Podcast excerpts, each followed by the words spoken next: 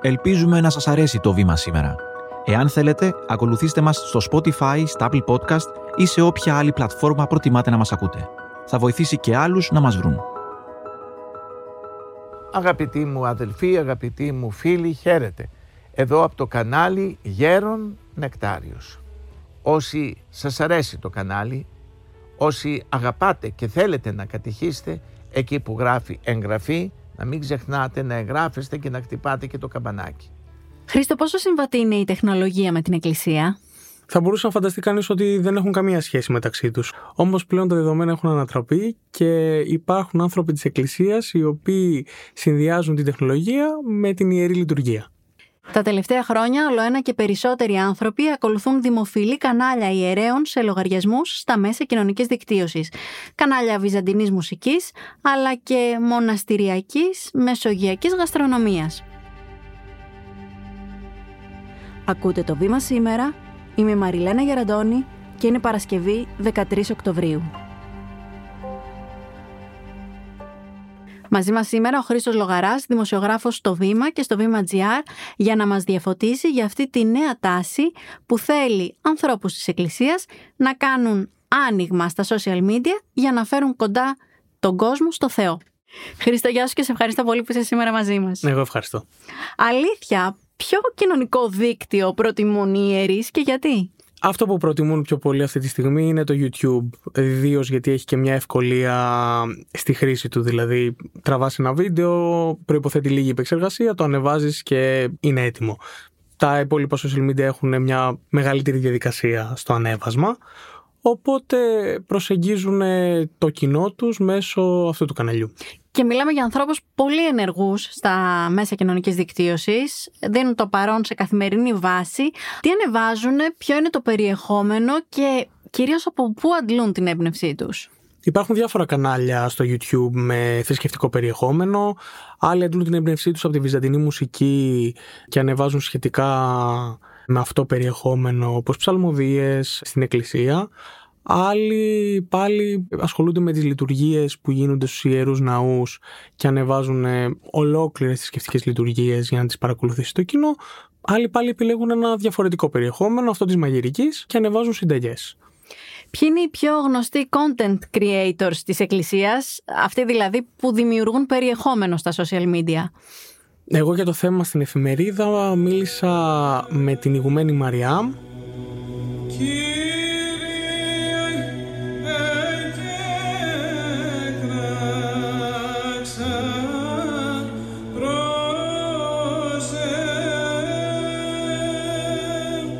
Και τον ε, πατέρα Νικόδημο, οι οποίοι ασχολούνται και έχουν σπουδάσει βυζαντινή μουσική και σκοπός τους είναι να τη διαδώσουν σε όλο τον κόσμο και να μάθουν όλοι τις ευρυγετικές της ιδιότητες.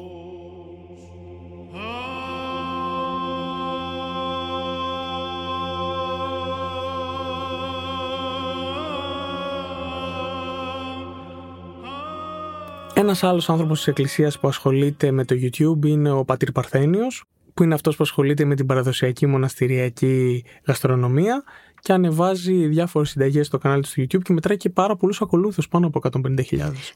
Χαίρετε, καλώς ήρθατε. Είδα ότι ο μουσακάς σας άρεσε πάρα πολύ και είπα να κάνουμε και σήμερα άλλο ένα καλοκαιρινό φαγητό, άλλο ένα νόστιμο φαγητό το οποίο μπορείτε να το κάνετε πρωινό, μεσημεριανό, βραδινό, δεκατιανό, ό,τι ώρα θέλετε. Πάμε λοιπόν να φτιάξουμε καγιανά. Μου δίνεις πάσα για την επόμενη απορία που έχω. Πώς αντιμετωπίζονται από τον κόσμο, δηλαδή ποια είναι η απήχησή τους και μιλάνε ενδεχομένως απευθείας μαζί τους στα σχόλια από κάτω; Αρχικά θα μιλήσω για την ηγουμένη Μαριά, η οποία πλέον έχει εντάξει στο πρόγραμμά της καθημερινά να απαντά στα μηνύματα που λαμβάνει από τα μέσα κοινωνικής δικτύωσης σε ανθρώπους που ακολουθούν το κανάλι της και ακούν τη μουσική της. Δηλαδή έχουν αλλάξει πλέον το πρόγραμμά τους αυτοί οι άνθρωποι που είναι και σε μοναστήρι.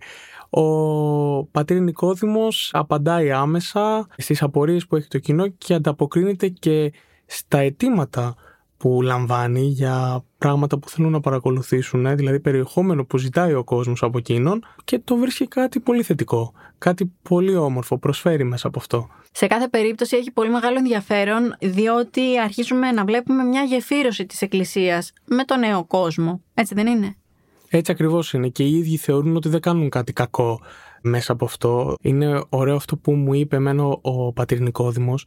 Θέλω να προσφέρω. Όσο μεγαλύτερη είναι αυτή η προσφορά, τόσο καλύτερα νιώθω κι εγώ και ότι φέρνω κοντά κόσμο πολύ στο Θεό. Για εκείνον η παρουσία του στα social media είναι ένα είδος προσευχής. Και τα αιτήματα που λαμβάνει από τους ακολούθους ποια είναι; Ένα αίτημα που μοιράστηκε μαζί μου ήταν αυτό κατά την περίοδο του κορονοϊού που ήταν κλειστές οι εκκλησίες. Έλαβε δηλαδή αίτημα όχι μόνο από ανθρώπους της Ελλάδας και από ανθρώπους του εξωτερικού να μπορούν να δουν, να έχουν μια επαφή με τη λειτουργία. Και είναι και φυσικό γιατί οι ιερείς δεν μπορούν να κάνουν λειτουργίες για τους ανθρώπους που βρίσκονται μόνο εντός της εκκλησίας και όχι τον κόσμο, το πίμνιο. Οπότε έλαβε αυτό το αίτημα και μέσα σε σύντομο χρονικό διάστημα μπόρεσε και μετέδωσε μέσω live streaming στο YouTube τις λειτουργίες του Ιερού Ναού Αναλήψεως Κυρίου στο Νέο Κόσμο και έλαβε φυσικά και εξαιρετικά σχόλια. Έχει λάβει και το κανάλι το συγκεκριμένο, γιατί είναι ξεχωριστό από το προσωπικό του, βραβείο για subscribers από το YouTube. Όπως μου είπε κιόλας ότι είναι φανταστικό το ότι πλέον με την τεχνολογία, και είναι ένας άνθρωπος της τεχνολογίας ο ίδιος, το έχει πει δηλαδή, μπορεί ο καθένας να ξυπνάει, να αθλείται με βυζαντινή μουσική, με λειτουργία, ακόμα και να παρακολουθεί αντί για μια ταινία, μια ολόκληρη λειτουργία ενός ιερού ναού. Είναι απίστευτο για εκείνον αυτό το πράγμα. Και μιλάμε, φαντάζομαι, από τη στιγμή που υπάρχει τέτοια εξοικείωση με την τεχνολογία για νέους ανθρώπους, ενώ τους ιερείς. Ναι, είναι σχετικά μικρής ηλικία. Ο πατήρ Νικόδημος είναι 36 χρόνων συγκεκριμένα. Και αυτό σχετίζεται και με τις σπουδές του, καθώς πέρα από τη θεολογία έχει τελειώσει και σκηνοθεσία, ηχοληψία και ηχοτεχνία. Οπότε έχει μια εξειδίκευση πάνω σε ένα άρτιο αποτέλεσμα που βγαίνει προς τα έξω. Μέχρι στιγμής μου μίλησες για το YouTube. Υπάρχουν άλλες πλατφόρμες που χρησιμοποιούν, οι οποίες είναι και πολύ περισσότερο δημοφιλείς, ειδικά στις νέες ηλικίες. Ο πατήρ Νικόδημος είναι αρκετά έως πολύ ενεργός στο TikTok, που κακά τα ψέματα είναι και το μέσο το οποίο χρησιμοποιούν Εβραίους οι νέοι. Νομίζω έχει και πάνω από 30.000 ακολούθους. Και η Ιγουμένη Μαριά, αν και δεν έχει λογαριασμό αυτή τη στιγμή, σκοπεύει να δημιουργήσει και όπως είπε και η ίδια, πρέπει να βρει τους νέους και γενικώς η Εκκλησία πρέπει να κάνει με την καλή έννοια ένα τέτοιο άνοιγμα για να βρει τους νέους εκεί που συχνάζουν. Και πλέον συχνάζουν στο TikTok. Χρήστο, ευχαριστώ πολύ για αυτή τη συζήτηση. Εγώ ευχαριστώ. Πριν σας χαιρετήσουμε, να σας ενημερώσουμε ότι το Βήμα της Κυριακής προσφέρει στο αναγνωστικό του κοινό το χρηστικό λεξικό της νεοελληνικής γλώσσας της Ακαδημίας Αθηνών. Πρόκειται για μια σπουδαία επιστημονική έκδοση, την ευθύνη της οποίας έχει ο δικός μας, ας μας επιτραπεί να πούμε, λόγω των podcast που κάναμε με τίτλο Γλώσσα-Γλώσσα, ακαδημαϊκός Χριστόφορος Χαραλαμπάκης. Πρόκειται για μια έκδοση σε οκτώ σκληρόδετους τόμους, η κυκλοφορία της οποίας αντανακλά το ρόλο της εφημερίδας στην παιδεία, τη γλώσσα και τον πολιτισμό εδώ και έναν ολόκληρο αιώνα. Ο 7ο τόμος θα κυκλοφορήσει αποκλειστικά με το βήμα της Κυριακής στις 15 Οκτωβρίου. Είμαι η Μαριλένα Γεραντώνη και κάθε μέρα σας παρουσιάζουμε ένα θέμα με τη βοήθεια των δημοσιογράφων του Βήματος και έμπειρων αναλυτών. Ευχαριστούμε που μας ακούσατε. Ακολουθήστε το βήμα σήμερα στο Spotify ή στα Apple Podcast για να μην χάνετε κανένα επεισόδιο.